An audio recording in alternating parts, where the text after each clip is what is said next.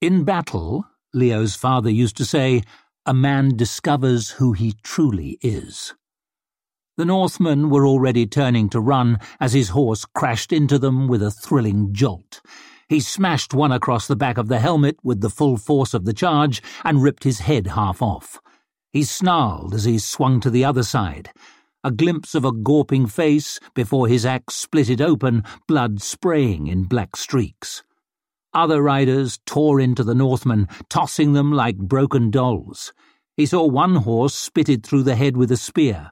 The rider turned a somersault as he was flung from the saddle. A lance shattered, a shard flying into Leo's helmet with an echoing clang as he wrenched away. The world was a flickering slit of twisted faces, glinting steel, heaving bodies, half seen through the slot in his visor screams of men and mounts and metal mashed into one thought-crushing din. A horse swerved in front of him, riderless, stirrups flapping. Ritter's horse. He could tell by the yellow saddlecloth. A spear stabbed at him, jolting the shield on his arm, rocking him in his saddle. The point screeched down his armoured thigh. He gripped the reins in his shield hand as his mount bucked and snorted, face locked in an aching smile, flailing wildly with his axe on one side, then the other. He beat mindlessly at a shield with a black wolf painted on it, kicked at a man and sent him staggering back, then Barniva's sword flashed as it took his arm off. He saw Whitewater Jin swinging his mace, red hair tangled across gritted teeth. Just beyond him, Antaup was shrieking something as he tried to twist his spear free of bloody mail. Glaward wrestled with a carle, both without weapons, all tangled with their reins.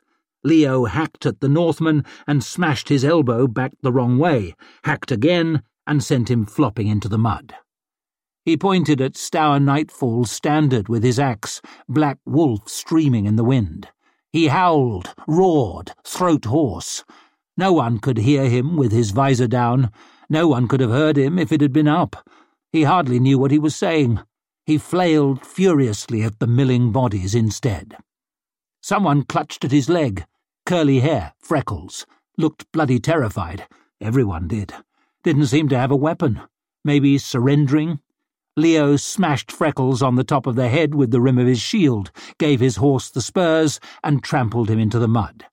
This was no place for good intentions, no place for tedious subtleties or boring counter-arguments, none of his mother's carping on patience and caution. Everything was beautifully simple. In battle, a man discovers who he truly is. And Leo was the hero he'd always dreamed of being. He swung again, but his axe felt strange. The blade had flown off, left him holding a bloody stick. He dropped it, dragged out his battle steel, buzzing fingers clumsy in his gauntlet, hilt greasy from the thickening rain. He realized the man he'd been hitting was dead.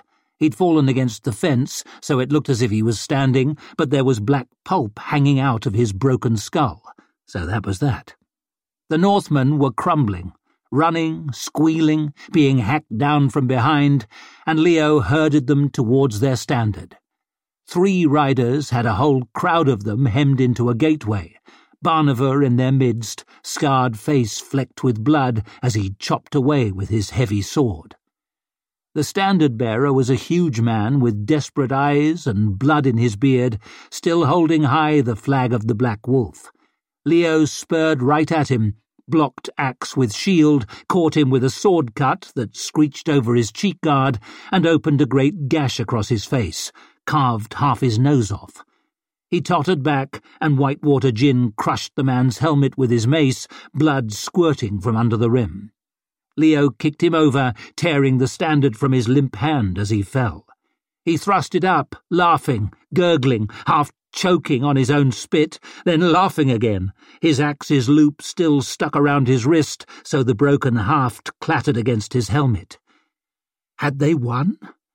He stared around for more enemies. A few ragged figures bounded through the crops towards the distant trees, running for their lives, weapons abandoned. That was all.